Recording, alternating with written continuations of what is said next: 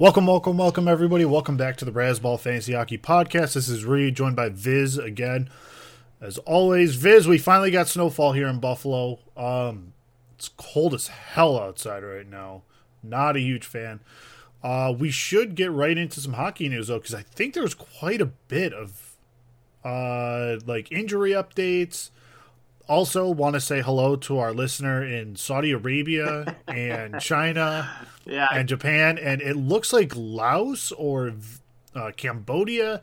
I can't really tell based on the map, but hello there. yeah, I couldn't believe I was looking at the maps. I, don't, I mean, I don't know how accurate the blog talk radio stuff is, but I, I can't imagine they're pulling it out of thin air. I was just dying laughing at Saudi Arabia, and uh, there was there was one of the countries in Africa. Like, oh god, it's gonna Uh, Angola. Angola. Was right. was- yeah, I said Angola. It yeah. wasn't the only one though. We Well, had no, South, we had South Africa right, as well. South Africa. obviously. South Africa, like there's some transplants there. Like it's not like as completely shocking to me.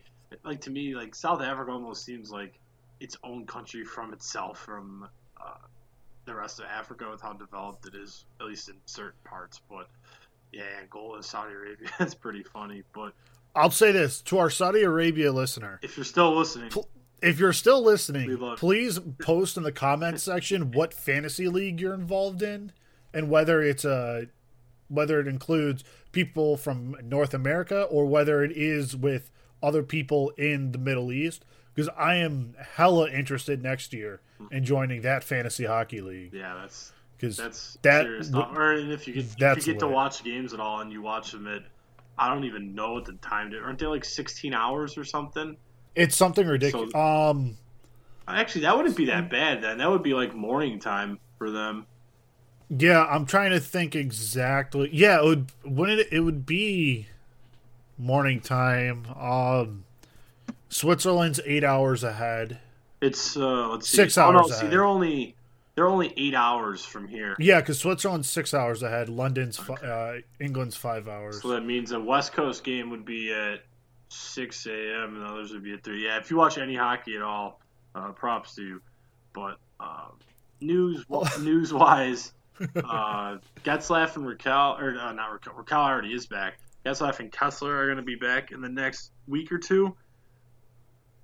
I mean, obviously, get them right back in your lineup. They're desperately needed. It, it could end up uh, killing Henrique's short term value. We'll have to see how they use him once they get back. There's a chance he plays on the wing and he's still valuable. He's been very good since he got there. So uh, just keep an eye on that. Uh, other Duck stuff, uh, I mean, well, we'll get to that later. Um, what else you got news wise? Um I hold on. I'm looking at No, I don't have any other big big news. Uh Marc Andre Fleury has started practicing again. Mm-hmm. Um, that's good news. I think he is definitely a. Well, we- we'll get to him later because I'm going to ask you whether he's a good buy low option. Yeah, I mean, Zab- Um, Zibanejad got put on IR with his concussion. I mean, that was just a, a formality, really. Justin Schultz went on the IR out of nowhere, really. Uh, happened this morning. He he left Tuesday's game. It said with a lower body, but it didn't sound that in, uh, serious. But you know, he's out at least three games now. I guess Olli Maatta's been solid this year. He's probably been better than Schultz has anyway. So you can pick him up uh, if he's still available. I'm fine with that. Otherwise, there there hasn't been too much in on the injury front. I mean, Johansson's day to day doesn't sound like it's going to be too long. He's already missed a couple games. Yeah. Um, Auston Matthews came back, and uh, I know the Toronto fans aren't going to be happy to hear this. He did not look 100% at all in those games. Um, there was a couple. There were a couple national writers watching the game, and I was thinking the same thing. Where th- normally he's the one who sets up everybody else, Mhm. but now it seems like everyone else is doing the work and trying to set him up. And to me, that says that he's not at 100% because that's not his. That's not where his game has been when he's healthy. Yeah, he Um, didn't. He didn't look great yesterday against uh, Calgary. Calgary. Then again, like not many guys on Toronto did, but Frederik Andersen stole the show and got them to win. Um, other stuff. Uh, Crawford's on IR, Corey Crawford, but he, Quenneville said there's a good chance he's going to be back Sunday already, so not much of a big deal there. Silfverberg's missed the last four games. He's a guy I was talking about last week, and of course he ends up missing the, the next four games. Once he's back, he, I think he's must own right now. The minutes he's getting are great. Shot rates outstanding. He was a game time decision the other day, so I don't expect it to be long at all. Uh, Oshie missed the last game. Doesn't sound like it's going to be too too long for him though. Uh, I don't even know if you'll get an IR stint out of him. Uh, uh, ben Bishop's out for tonight against the Blues with the sore back day to day. Didn't even fly uh, to St. Louis. I have no faith in Kari Lehtonen. This could plummet the stars if Bishop misses any real time. So keep an eye on that. I know I know Lehtonen played well his last game, but I don't trust him at all. Uh, Lundqvist didn't play against the Pines the other day because he's sick. Again, not a big deal. I have even less faith in Ondrej Pavelec than I have in Lehtonen. And I think that runs down everybody. Yeah, I think yeah, I think so too. Um, oh, Luongo, he's out. He uh, big, big one. one. Yeah, he's out indefinitely. I don't know how much faith I have in in Reimer. Uh, Bob Boughner said it could be anywhere from two weeks to five weeks, depending on how he rehabs. I mean, I'm gonna be, I'm gonna push towards the the higher end, just because he's older and groin. It's hard for it to recover in even two weeks. So, no, Reimer's had his stretches in the past, but Florida's kind of a mess right now. I don't, I don't have much faith in him. I mean, if you're desperate for starts, I'm fine with picking him up just to see, but uh, I wouldn't be itching to get him in my lineup right away or anything. Right. Um, one last thing, we did mention Corey Crawford, right? Yeah, yeah. Quenneville said he'll be back Sunday, or more than likely be back Sunday. Forsberg, he's just not a good goalie. He's been fine no. this year, actually, but until until last night where he he got lit up by Washington. His team didn't give him much help, but yeah, Crawford. If you you're lucky enough to have him on an IR spot or an IR spot, that's good. But you know, if you're in a head-to-head league and you're down in goalie stats, make sure to get him back in your lineup on Sunday. And obviously in a roto league, you want him back in for yeah because um, they're playing Arizona too. So right, the problem is that Chicago back. without Crawford, I think just looks lost. I. Yeah, he's been you low, know we keep talking. He doesn't get enough credit for how good he is. Uh, he's no, been low he really, really good. I mean, he's at a 930 save percentage this year. Well, and he's only got 11 wins. I mean, you look at his numbers for most years the wins are through the roof because the team is so good. Like last year, he had a 918 save percentage, but he he won 32 of 55 starts. So you know you're batting a 60% clip. This year he's barely over 500, but because and that big reasons why is his save percentage. So yeah, he's when they won the first cup, he wasn't that great. Ever, ever since, really, he's been above league average every single year. He's a model of consistency, and this has probably been his best year to date so far. Yeah, he, they really need him back in yeah, the lineup. If, I mean, if he gets back soon, we're going to talk about who we would give the awards to as well. Like, he's a finalist probably for the Vezina right now. It would probably take Bob falling off a little bit to catch him, but you know, we still got a lot of season left, so it's in play. That's for sure. Um. Yeah. Okay. So that's it for the injury front. It looks like. Yeah. Um. Other like, just big topic things before we get into our little uh, segments here. Mm-hmm. Um. Let's see. New Jersey still uh leading the pace for the Metro division. Are we surprised that they're still in first?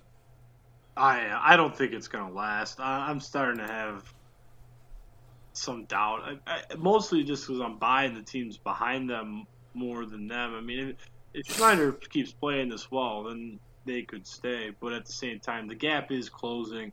You look at where they are now. They're at 36 points. They're four points out of being in sixth. You know, granted they've only played 27 games. Some of the teams behind them played one or two more, but I don't know. By the end of it, I would gun ahead. I'd still say that I'd say they missed the playoffs, but I don't feel great about that. It, they probably have better than a, a 50% chance, but I think honestly, I think all the teams behind them going down to the Rangers have better than a 50% chance to make the playoffs. I, I would be shocked if there aren't five teams from the Metro making it in this year. So I'm impressed by you know Taylor Hall's been great. Uh, you looks like a nice addition. The question to me is, you know, Zajac in theory is going to come in to replace Henry. He's slow as hell. Is that going to take away from them uh, quite a bit? Do they care enough to try to make the playoffs this year that they make a trade at the deadline to kind of push? Because you know Columbus's team is close enough. I could see them adding for sure. Washington's window is closing. They're definitely going to add. Pittsburgh's in that window as well, obviously. Uh, the Islanders, I assume they're going to have to try to push to try to get Tavares to stay. And then the Rangers, too, are in this kind of no man's land territory. If they fall off, sure, they could sell, you know, Nash as a UFA to be maybe they make a bigger trade. But at the same time, like, they've been playing very well. They have a plus 10 goal differential, which is tied for the best in the division. I think they're a pretty good team, so I could see them adding another piece or two as well. So, you know, New Jersey seems a year ahead of schedule, and does that change their outlook? Do they care that they're a year ahead of schedule, or just let you know things take its course and see if the young guys can keep rolling? It's a it's an interesting choice for them to make. I'm kind of glad I don't have to make it myself. Maybe it ends up answering itself by the time the trade deadline comes around, but I don't think they're going to fall off the map completely either. I know you like the Devils team a lot, and I, I can't blame you. Um, does it worry you? Uh, I guess staying on the Rangers here, does it worry you that they've played 18 home games and only nine road? No road games, which means they have more games on the road, many, uh, way more road games mm-hmm. coming up, and they're four and five on the road, which like if you can stay at 500, mm-hmm. real 500 on the road, then you're in and then shape. just and then be above 500 at home, like you're in good shape. Right. Um, they're four and five on the road. Are you worried about how many more road games they have, or how road heavy the rest of their season schedule is going to be? Um. Yeah, I mean, it, uh, you obviously have to take take it for value. I mean, that is a big deal because the Rangers are what eleven and five at home. Yeah, 11, 11 5, 5 and, 2. 2.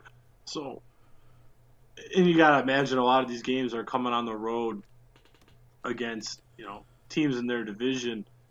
It must be coming up later in the year, though, because you look at the rest of this month and they got about an even home road split. They actually might have more home games than than road games in the stretch. Yeah, end of January they go out west for a handful of games. February they got another road trip, so know, they've been a team in the past though that has done fairly well on the road. You know, they usually don't have as good of a home ice advantage as they do this year. They they play a good speed game. I don't think it's too big of a deal. They have nice depth. The depth, it just it makes a bigger difference in the regular season. You know, they get an injury to Zibanejad and they've been fine. They've been winning without him, even against uh, Pittsburgh the other day. I mean, obviously, it is a bit of concern would I pick them to finish fifth in the division? Probably. I would again. I, I don't really feel good about. It. I mean, I can see all outcomes for these six teams. I mean, even Pittsburgh, you know, they're in fifth right now, but I mean that's only because they played two more games than the Rangers. Uh, you know, their goal differential is the worst of all of them. So, I, I don't know. Yeah, I just I have my doubts about all these teams, and I like all these teams. So it'll be interesting to see. Other thing too is, do these teams want to finish fourth in the division to cross over like the Rangers did last year? Does that lead teams to pseudo tanking to get that spot? Does it also are all those are these teams able to even do that if there's six teams pushing for it and you risk missing the playoffs otherwise? Because there's no doubt in my mind, whoever finishes third in the other in the Atlantic, uh, my money would be on Boston at this point. Although Montreal is certainly in play. The other the other teams are other four are just all a mess right now. So that's the dream spot again, right? I mean, I know you have to play Tampa in the second round, then, or, or I mean, you have to play Toronto in the first round, or in the second round, and Tampa in the first round. But even still, like, it's just such a better path than having to deal with, you know, what these teams did last year. You know, Washington or, or, or you know Pittsburgh had to play Columbus, then Washington. Sure, they got through and they won the cup, but that's not what you're looking for. Uh, Toronto, yeah. Toronto's in the dream spot, really. I think that's where you see the pseudo tank. Is I don't think they try to push Tampa Bay at the end of the year. I think they want to finish second and get to play Montreal or Boston. Yeah, if I'm Toronto, I do not want to um, play. Right now, it would be the Islanders. I, well, no, I mean they would get Montreal. The uh, oh, that's right. Yeah, because Tampa or no, if I'm Toronto, mm-hmm. I don't want to finish first. Yeah, they'd play Pittsburgh would, right now. Yeah, then you're playing Pittsburgh and P- Pittsburgh in the playoffs, man. Do you know how hard it is to bet against them? Yeah, it's a completely different animal. Yeah. I mean, um, what, I mean, what, how, how, brutal would that be for Tampa for that to be your first round matchup after you like storm the league? I mean, they're at 40 points now in 27 games, in first in the league.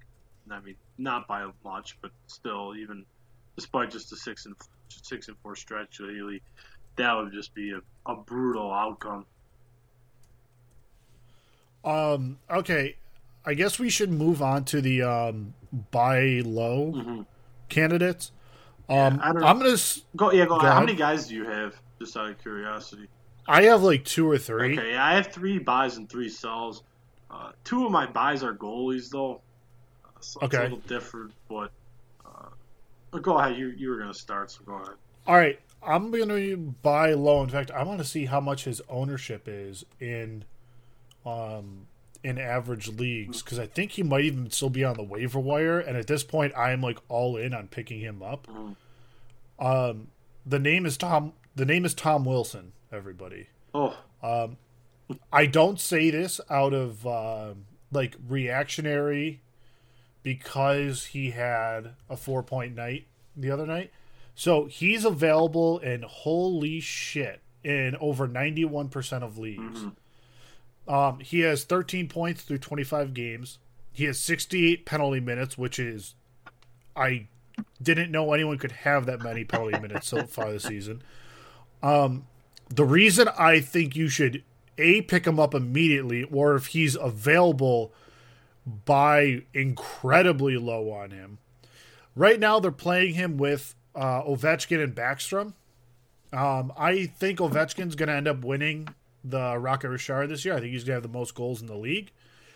The reason I say buy low or pick up Tom Wilson, not just because it's not like Tom Wilson is this big bruising like uh like I don't want to say Marcus Foligno, but he's not like this bruiser that uh, is a Neanderthal with the puck. Tom Wilson was a 16th overall pick in his draft in 2012. And I know 2012 wasn't the strongest draft in the world, but to be the 16th pick, you have to have you had to have um, displayed some level of skill.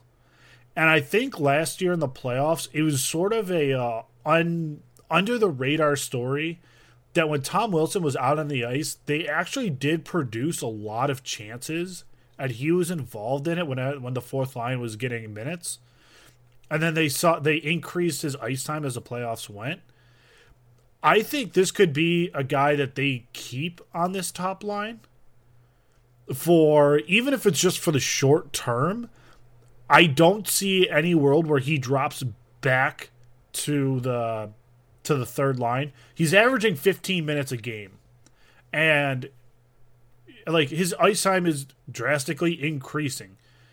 I think you're going to see it's not the breakout moment. It could be, but I don't think it is just yet. But I think he's definitely someone that you could buy for next to nothing. Yeah, you or can pick him if, up basically everywhere. Or you could pick him up too. I think that's definitely a guy that I am like try and get him. I think. Yeah, I mean, that's my you, first. If you one. look at his minutes, you know he's been averaging more than 15 lately. If you go back uh, through his last nine games, he's played over 15, 13. All most of the time, he's in the 16 to 18 range. I mean, if obviously to me, this all depends. If your league doesn't have penalty minutes as a category for whatever reason, then obviously this changes everything. But yeah, if he's playing this role, if he can even get you 40 points, you're getting a huge value because he's probably going to get you 200 penalty minutes as well. Uh, I'd like to see the shot rate keep up. He's had three in each of the last two games. He's barely over one on season, so he's a guy I would like a lot more in, in a head-to-head format because he could win you penalty minutes by himself in a week. than I would in a roto just because, yeah, he's going to help you in the penalty minutes, but he's also going to bury you in shots where on head-to-head it's not going to kill you as much, but uh, it'll be interesting. I, I hope he stays there. Honestly, this team needs more balance than they have. I'm not sure he necessarily is the reason why he gives them more balance, but just loading up the first line doesn't do them any good.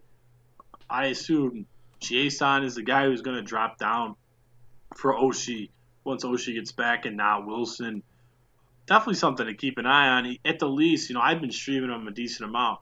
He is the best streamer for penalty minutes. Uh, Andrew Shaw is close. He's not going to give you as many penalty minutes, but he's probably going to give you a little bit more offense right now. But those two are definitely guys I could get behind. Um, the first guy I had was, uh, I mean, this is these guys all mine are owned in the majority of leagues except the last one. Uh, Devan Dubnyk save percentage only at 914. Goals against 2.78.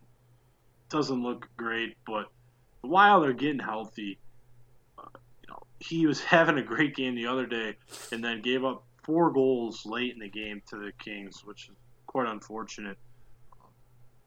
You look at the Wild schedule going forward; it's not as bad as one would imagine. They're going to get Spurgeon back momentarily. Dumba is finally coming along, which is. Uh, a great sign for them. Getting all the forwards back, like they've just been such a beat up team, and we have a history of of Dubnyk being a very good goalie. You know, his average save percentage, including this year, over uh, the last two plus seasons, is a 920. He started more games than anybody in that stretch that qualifies with a you know above 915 save percentage. So the volume is going to be excellent as well, especially because Stalock looks just as bad as Kuemper or everyone else did in the past. I don't know if his name value is going to keep his uh, value up as high, but I think in the second half of the year he's probably a top five goalie. I don't know if you'd have to give up that much to get him. That's fair. Uh, my next buy low. I don't even think he is. Oh, I guess there is um news. Well, we're gonna try and break it. Hopefully, it comes during the podcast. Everybody, the uh, Matthew Tkachuk had a meeting with um player safety for I think it was a slash he had or it was a dirty hit in the game last night. He was going back and forth with Gardiner the whole time. I mean, I don't know. I didn't really see anything bad. If anything, uh, he got it a couple times too. You know, Andersen gave him a blocker to the head and some other shit. I mean, I don't know. Tkachuk was doing what Tkachuk does, but uh, yeah, he is the modern day Claude Lemieux, and it is beautiful to see. He ended up with zero penalty minutes too, which this is actually frustrating if you're a Matthew Tkachuk owner. He has zero penalty minutes in his last 10 games. mm, Also, how is that possible for him? I don't know. Um, he probably comes in as a buy low candidate. Yeah, I was gonna actually put him on my list if I went deeper, just because you know, the minutes are there. Penalty minutes, minutes are going to come back, and The shot rate is there as well. Mhm. Like he's at about two and a half a game. Like 17 points in 27 games. You drafted him for penalty minutes, and he's actually not really delivering that much on that. I mean, he's still been fine. Right. 29 PIMs in 27 games, though, Like, also, I guess you could argue 29 penalty minutes in 17 games because he's got none in his last Right. 10. I, it's still, it's going to get back there. And I think the goals are going to produce. Calgary was in a little bit of a funk. I think they're going to get over it. I think people, um, anxious owners in your league, are going to be nervous about him. So he's uh he's probably my second buy low candidate hmm right now. Um, do we? You have a couple more? Yeah, I mean the- the quick one is just John Gibson too because the Ducks are getting healthy. He's another guy who's gonna who's put up a great save percentage. You know, Ryan Miller has been very very good, but that might actually be a reason why he'll be able to buy Gibson even lower. I just think this Ducks team was, was able to tread water long enough that they're probably going to get dangerous really soon. But uh, it's just, it's the same kind of deal as uh, is Dubnyk. I think even to a bigger extreme because the Ducks have been gutted even more than than the Wild were. Who do you have as your third guy? Um, no, I actually have more. I have some uh, sell candidates Oh, right okay, now. the last last buy I had was Cam Fowler. Uh, he's actually Yes. available in a decent amount of leagues right now. Uh, double checking his percentage before I keep going. Um, but the big reason is the minutes are through the roof, and their D is actually healthy now. You know, with Vatanen gone, it's opened up a lot. He hasn't been great, especially in the shot department, which is disappointing. He's only had 23 shots in 17 games. I'm gonna imagine that turns around. Just because last year he's had like two and a quarter a game. I don't know why that would drop so much. You look at his game log, uh, minutes played in the last 10 games 23, 22, 23, 25, 24, 21, 23, 28, 31, 24 and a half. Like, the minutes are insane right now. Uh, he's available in over 50% of leagues.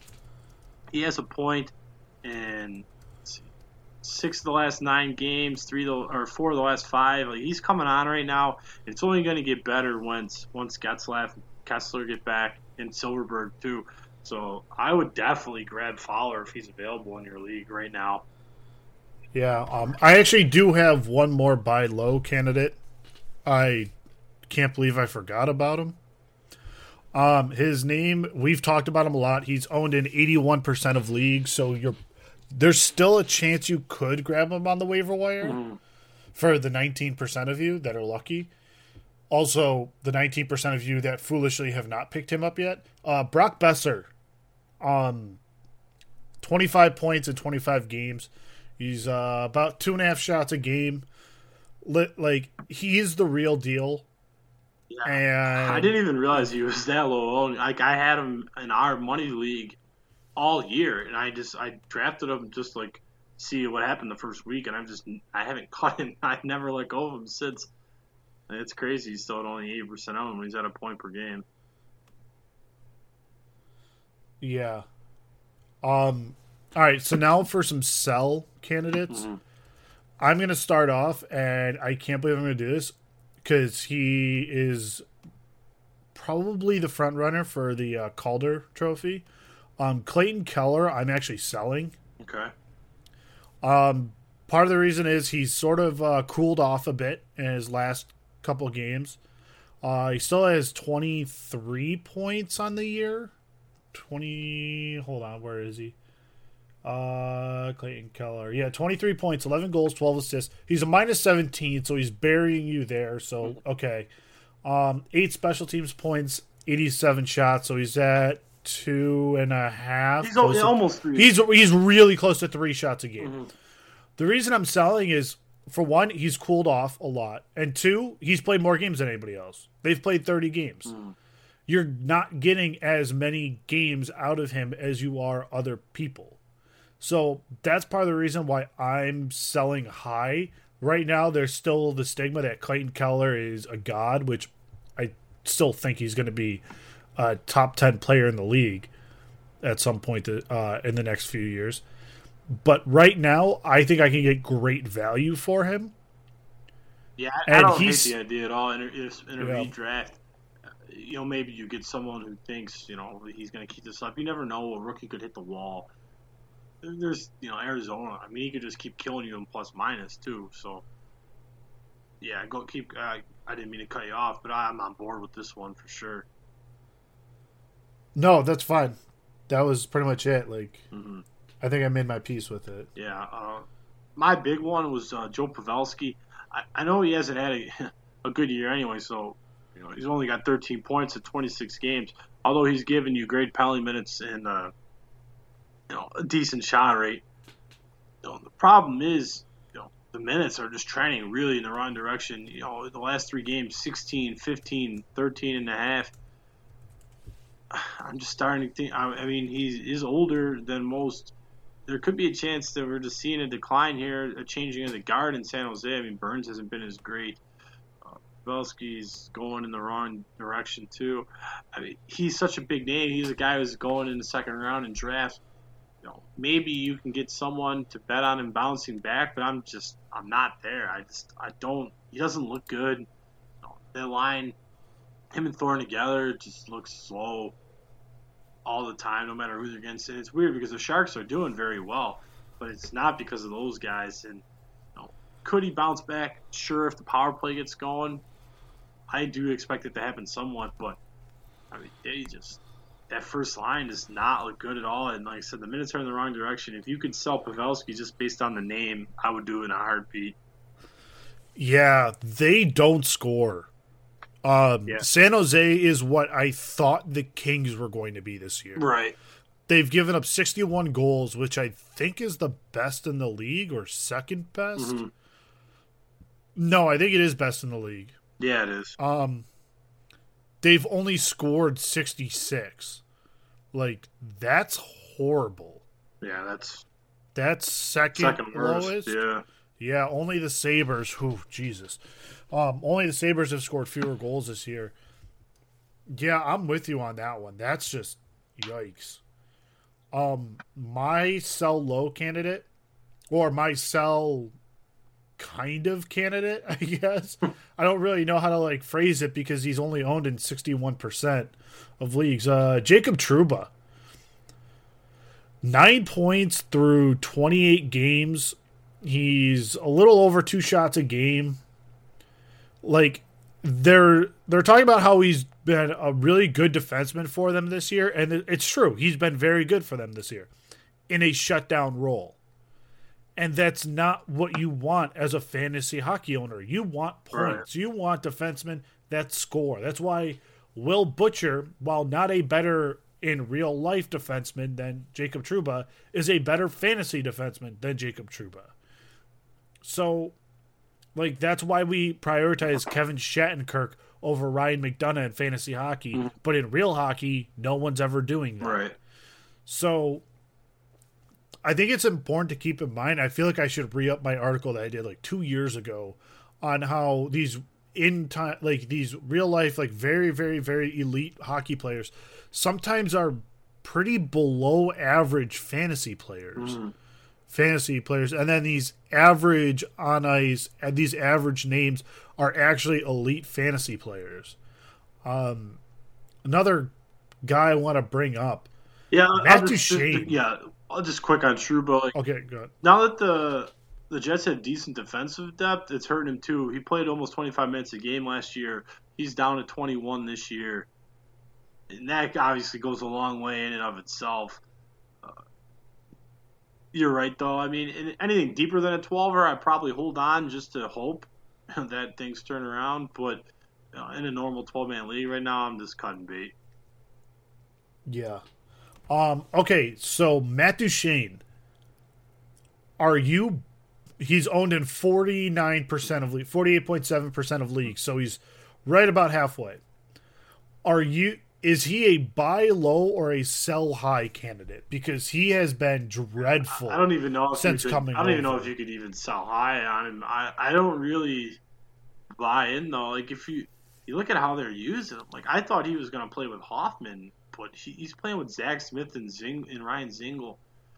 They're keeping Hoffman with Pageau. They loaded up the first line, Brassard, Stone, and Ryan. Like I, I, Duchene's not in it great. You know, he's actually you know he's in a worse spot with terms of line than he was in Colorado. Sure, he's on a be- way better power play unit, uh, in theory at least, with Hoffman and Karlsson. But I'm kind of selling. Like, I, I still love his talent, but I just I have to see it for some stretches, and he just he hasn't shown anything to this point. And uh, Ottawa's just a mess.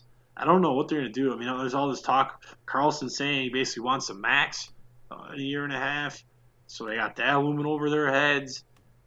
It sucks for them because they're wasting. Stone has been excellent. Brassard's been excellent.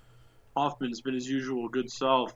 Uh, Pageau's solid, and they're still getting buried mostly because goaltending sucks, and the blue line still sucks. I mean, now Chabot's up finally, and they're playing him with with Phaneuf. He should be playing more than he is. He's their second best defenseman already.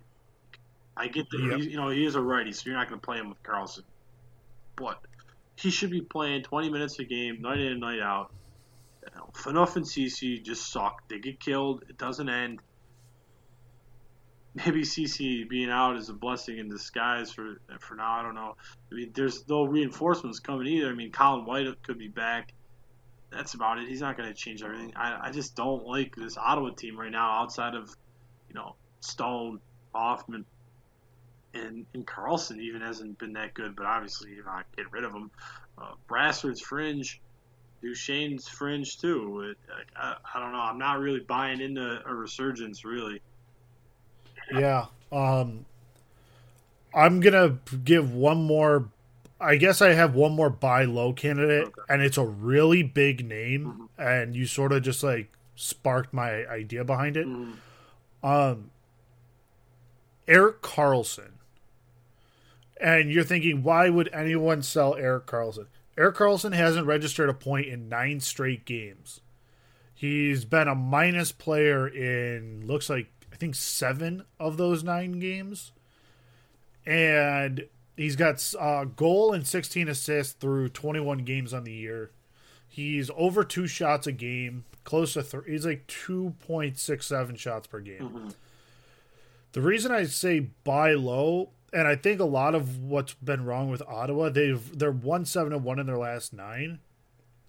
They've played seven of those nine on the road. Like they've been absolutely buried by the schedule. This is an atro- this is an atrocious part of their schedule, and they're going to break through it they do have more road games because they had so many road games or home games to start the year. They've already played 14 games at home. They've played seven of their last. They're going to be playing eight of the last 10 on the road with, with their uh, game tonight. And they're still at 13 road games compared to 14 home games. Like, Yeah, they played they had all of their games at home to start.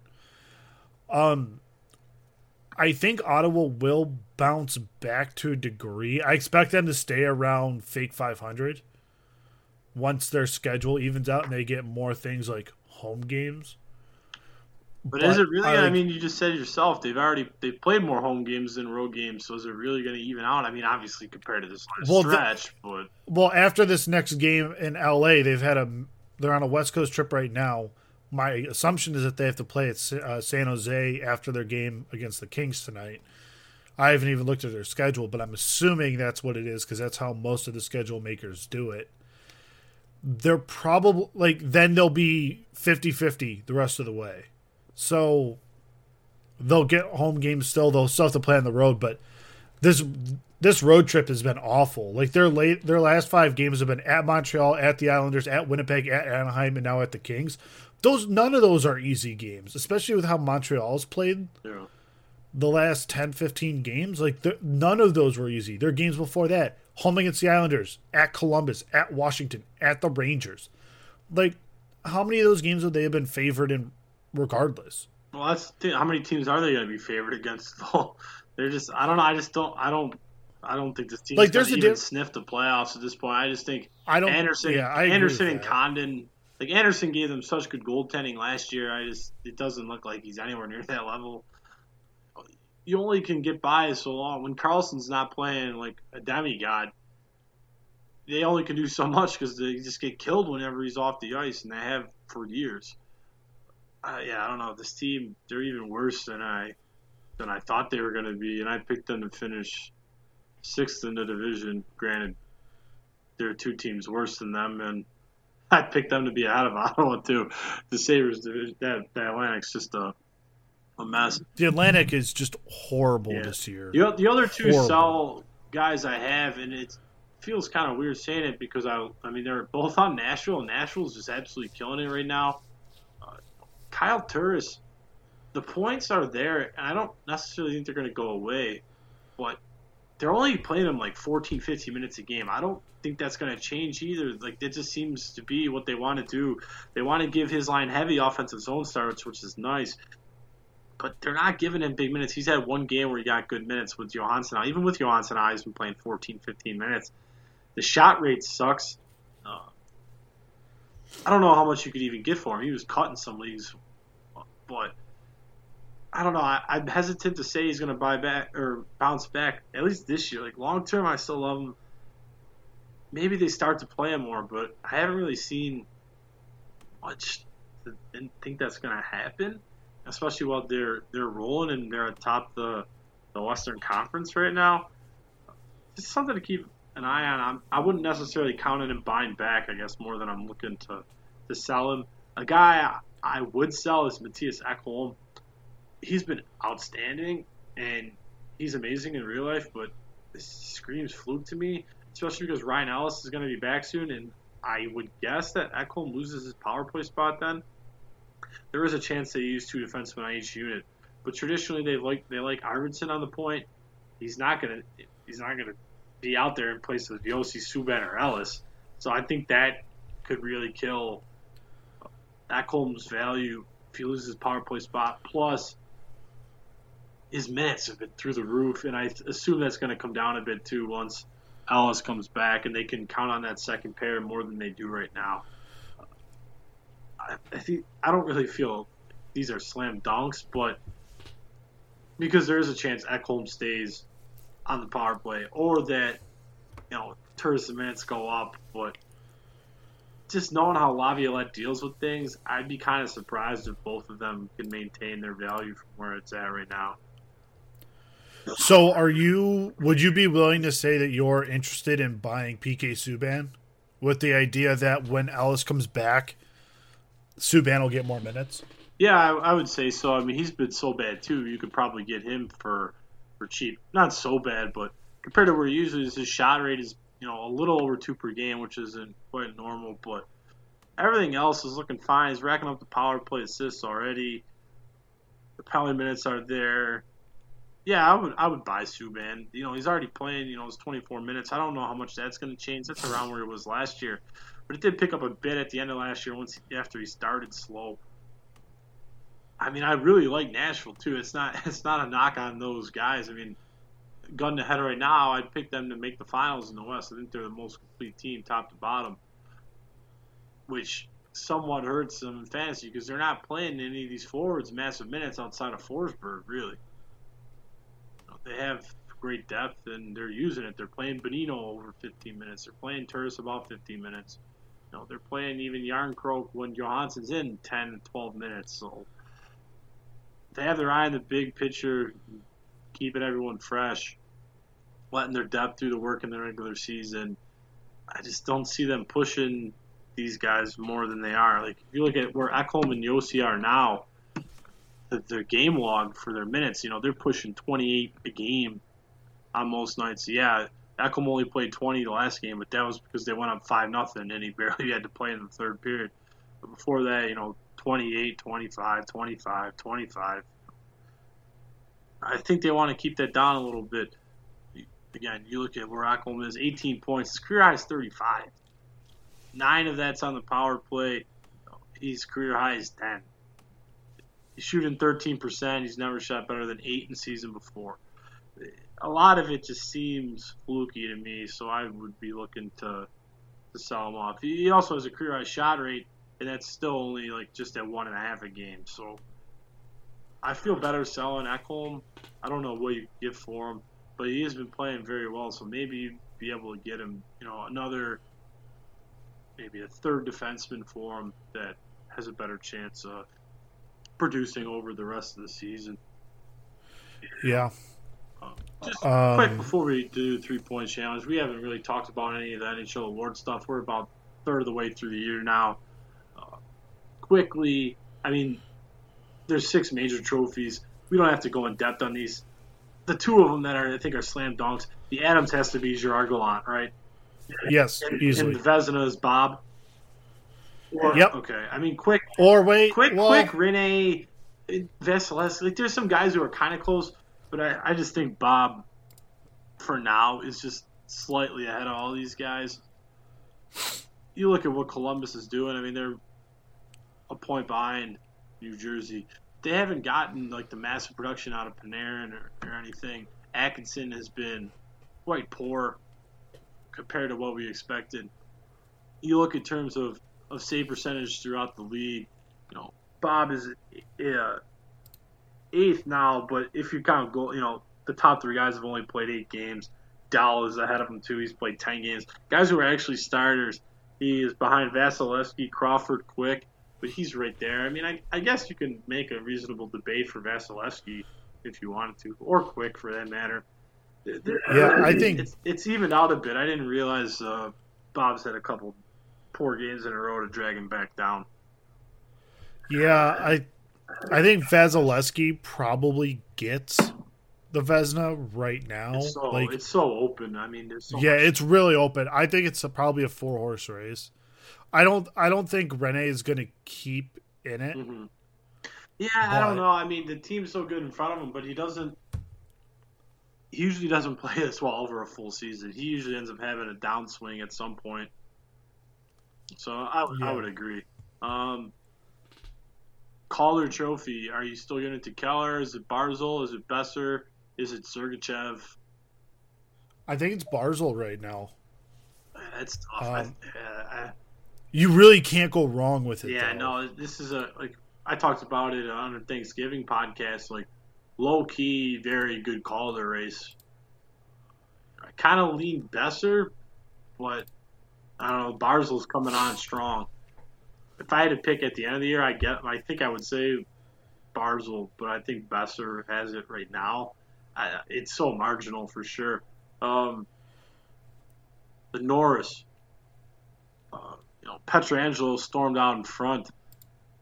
Is it still him? Is there somebody else? it seems like a down year for defensemen, really. Yeah, um, yeah, like okay. if I told you that John, if I told you that John Carlson had 22 points through 29 games, would you believe me? Yeah. At the start of the year. Yeah, I mean, I've been a Carlson guy for a few years. I remember you were you were down on him a lot last year, and you ended up being kind of right because he was hurt, and then they jerked him around and got back.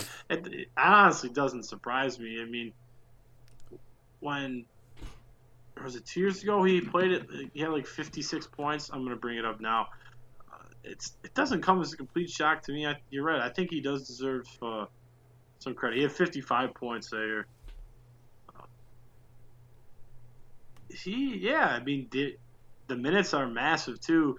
They're using him in a defensive role, and, and he's still producing. So, I, yeah, I think you know he isn't getting. He's another guy we could have talked about uh, last week, not getting enough credit for how good he's been. He's pushing three shots yeah. a game. You know, yeah, the plus minus is bad, but I think that'll end up fixing itself too. Yeah, I don't even know. This Norris is a mess. I think Josi deserves some consideration. Um, I agree. Um, what do we think about? Oh, I guess for um Calder Trophy, I you know I completely forgot about it. Mikhail Sergachev has 19 points mm-hmm. through 27 games. He only gets 14 and a half minutes a game. Yeah, no, that's and, the reason why I keep saying I would sell him. In fact, uh, I was saying that a few weeks ago. I would sell him because the minutes just aren't good enough. But he's still finding a way to produce despite it. It's all in the power play, man. Yeah. He's got 10 power play points. Right. 10 of his 19 points are on the power mm-hmm. play. Um, if I told you Nick Leddy would be second among defensemen in points, Dude, he is would you believe me? Pistol. No, that I wouldn't believe you. I mean, he's been good for 45ish points the last few years, and if you told me he was on pace to get about 50, I'd say okay. Uh, in the 60s, no shot. Uh, you know, Klingberg deserves some credit too. I mean, there there are plenty of guys. The Norris. I mean, I don't even know where you start right now to pick. Yeah, it's very open mm-hmm. for the Norris, and I think that's a good thing. Yeah, for uh, sure. Yeah. Um, so I don't really care too much about the Selke. Uh, who do you have as is the Hart right now? Um. Good God. I don't even know if there's a real like. I don't think someone's too far ahead. I'll say I would give it to Kopitar right now. Actually, uh, he's yes. decently over. He's you know well over a point per game. He's on pace for like 40 plus 50. Actually, like a little better than that, like 40 plus 55. He's logging huge minutes with uh, Carter out. He's got Dustin Brown back to being a, a, relevant player again. The Kings are top of the division. You know, he's just been a monster, and they don't have the offensive depth at all behind him. Like, it's tough to pick a Tampa guy. You know, Calgary is, you know, Gaudreau's been great, but they have Monahan, and, the team itself hasn't been that good. I honestly think, like, someone from Winnipeg, but again, it's the same thing. Like, do you pick Wheeler or Scheifele? Like, where do you where do you pick your spot? All the Blues guys are canceling out each other. Uh, Ovechkin's been great; he deserves some mention too. But Kopitar just seems like a, as a standalone option, just like so much better than anything else to have on that team. And for them to be doing as well as they are, yeah, Quick deserves a bunch of credit. It's his best season almost ever. But uh, I would give it to Kopitar right now. Yeah, I actually agree with that. It's it's really hard because a lot there's a lot of stacking at the top in terms of mm-hmm. Dominance. Like it's a lot of uh, duos or whole line trios right. that are doing really well, and then you have Kopitar. Like it's one of those. If I another if I told you, mom, if I told you Dustin Brown would have more points than Jack Eichel, 29 games into the season, would you believe me? No, I would have said fuck, Eichel got hurt again. Right. but that didn't happen. Right. Like, and Dustin Brown does have more points than Jack Eichel, which I cannot believe I'm actually saying that as a truthful statement. Mm-hmm. So, like, I agree. I think Kopitar right now is your front runner, but I could definitely see a world where I don't know. Like, does Johnny Tavares get credit for no, elevating the play of Josh Bailey and Anders? Yeah, Lee? I mean, he certainly could play his way into the discussion. Uh, I mean, obviously, one of the Tampa guys still could. Now, the question, I mean, Ovechkin's playing at a 60 goal pace almost. Is he in play? Obviously, if you, if you end up scoring 55 plus goals, you're always in play. If Edmonton can get back in it, McDavid's going to be the reason why, and then he'll probably be the front runner. Honestly, I just not too sure that's going to happen. Yeah. Uh, even the Flyers guys, I mean, Voracek has been amazing, but they, they they're not going to give it to a team who's doing that poorly. And, you know, I picked Philly to finish last in the division. I would be kind of surprised if they didn't at this point. Yeah, uh, they have issues that is it mostly goaltending? I haven't seen too many of their games, but like their defense core doesn't seem terrible. Yeah, it's they not really good either, good, though. I mean, Provorov right, it's not great in Gostisbehere for you know an offensive guy, but the defense is still pretty poor. The top line scoring, the second line starting to, but they haven't been before. They're not getting any secondary scoring. Like Konecny's got nine points.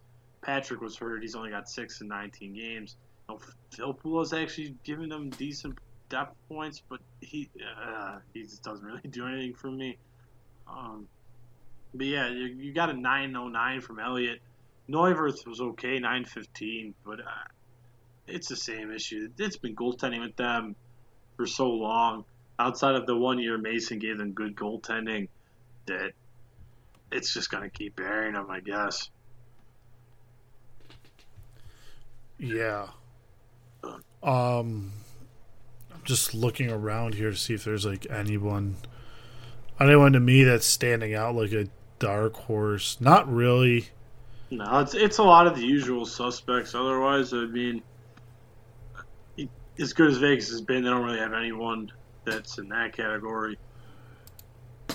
you, you don't really see it. I mean, like if Colorado could somehow keep winning, stay relevant, then, then I think McKinnon, MacKinnon becomes yeah, a serious consideration. Yeah, but I just I don't see that happening either. Right. And so many of these teams just have multiple guys that it's just hard to pick one.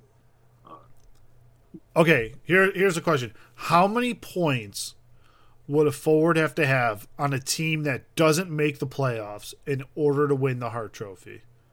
I don't even know. Some people probably just wouldn't vote them at all. It's almost impossible. Like he probably, I mean, if McDavid got 100 points, because I assume you're talking about him, really. Uh, if he got over 100 points, 110 points, maybe they vote that way. But hockey writers are kind of like old school with this, uh, like how baseball used to be. The MVP, they don't want to give an MVP to a guy on a bad team, even though Mike Trout's still the best player, and if it wasn't for him, the the Angels might as well not exist as of like you know two three years ago. I just don't think they would vote for him. But if he stormed the league and had yeah, if he had 110 points or something, maybe. But I mean, at this point, Kucherov's playing at a 120 point pace. If he gets to a 100 or 105, and McDavid beats him by five points, but Tampa Bay has 40 more points, or not 40 more points, let's say 25 to 30 more points than the Oilers, then I would see them voting for him over McDavid then. So it's right. so stacked against a guy from a bad team getting in or getting the Hart, I mean, yeah, I think there is a threshold though. Like there is somewhere. I if, just don't know why. It's it's hard to say. It's a re- it I mean, it's really hard to do a uh, like something like that. Like I like the uh, R- Rocket Richard Trophy. Like okay, who statistically has the most goals at the end of the year? Perfect. I can give someone this award. Not not too complicated. For who is the best who's the most valuable forward to their team? Well, now I have a bunch of different criteria that I could weigh. I'm at that point I become the play uh, fo- college football playoff selection committee, mm-hmm. where I can vote however way I want at that point. So, yeah, I'm trying to see if anyone's ever uh, ever even won the Hart Trophy without uh, making the playoffs. Uh, apparently, it's happened four times. Uh, the most recent was 87, 88, which is uh, was Mario Lemieux. He had uh, 168 points in 78 games, uh, and Gretzky missed 16 games that year. And so that's probably the reason why. Otherwise, you're looking at a uh, Andy Bathgate in 59. He, he, ripped it up for the Rangers. They missed the playoffs by one point. Uh, a goaltender, uh, Al Rollins, and then Tommy Anderson during World War II. It, it's just so rare to happen that I just couldn't expect it. They, he'd have to win the scoring total by like 20 points or something, I think. Uh, let's get to, let's get to the three point challenge for tonight. Yes. So we got Arizona is at Boston, Islanders at Pittsburgh. Interesting game. Calgary on the back to back against Montreal looked great last night. They didn't get the win. Does they come out defeated or they just keep up that great play? Uh, Colorado at Tampa, yeah, Winnipeg at Florida, Dallas at St. Louis is probably uh, the marquee game of the night. Uh, Philly at Vancouver, Ottawa at LA, Carolina at San Jose. I had another two point game naturally. No one else. I don't think. I'll let you go ahead. I'll run down the top 10. Uh, it's actually uh, 11 guys we can't take. Kucherov, Stamkos, Gaudreau, Wheeler, Kopitar, Scheifele, Kessel, Schwartz, Voracek, and then tied for 10th is McDavid and Braden Schenn. Also, Braden yeah. Schenn and Schwartz, plus 22 already. It's just ridiculous how good they've been. Like, I just never saw this coming. Like, and Schenn hasn't even been as good on the power play as he was in uh, Philadelphia, I'm trying to. I'll bring up the numbers now. I wrote about it uh, the other day for my daily notes. But Schenn's career high in even strength points in the season is 32. He already has 25 in 28 games. It's just unbelievable yeah. what they're doing. All right, I'm going to go with Brock Boeser. Uh, I think they have a great spot. They're at home against Philadelphia. Philadelphia just came off a big win on the road at Edmonton last night. Um, this is just prime letdown game here. Uh, I think Boeser's gonna just do work against this Flyers defense. Yeah, uh, give me Boeser on this one. I like it. I'm gonna go with uh, Brad Marchand at home against Arizona. The top line's starting to play a little better. Arizona's just a mess, and Boston can't afford to like not play this top line 18 to 20 minutes every night until they get three goals ahead. They just lack so much depth that I can see all three of those guys having three point nights. Honestly, it's going to be expensive to stack them in DFS, but if you're a person who makes multiple lineups, I would be sure to have that stack on at least one of them. I agree. So, uh, I'm going to get this podcast up right away. Uh, usual stuff. Uh, Five star review really would help uh, go a long way. Uh, if you or anyone you know wants to sponsor the podcast, reach out to us in the comment section or uh, Twitter, however you want to do it. I'm at RazzballViz. Reid is at Reid Cash with the K17. Uh, anything you want us to talk about next week, put it in the comment section. Again, at hockey.razzball.com. Anything else, Reid? No, that's about it. I'm just looking forward to. Uh, I'm looking forward to the slate of games today tonight. I I think Colorado at Tampa is going to be a shootout. I'm looking forward to it. Yeah, it should be a good game. I mean, Colorado's playing yeah. better than uh, we expected for sure.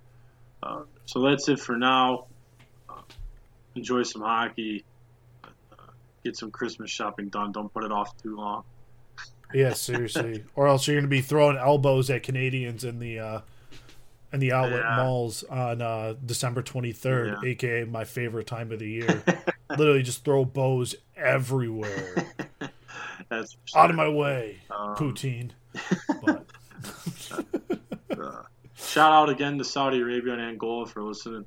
Uh, yeah, seriously. We'll be back next week, either on uh, Tuesday or Thursday. So, until next time, take it easy, everybody. Yep, take care of them.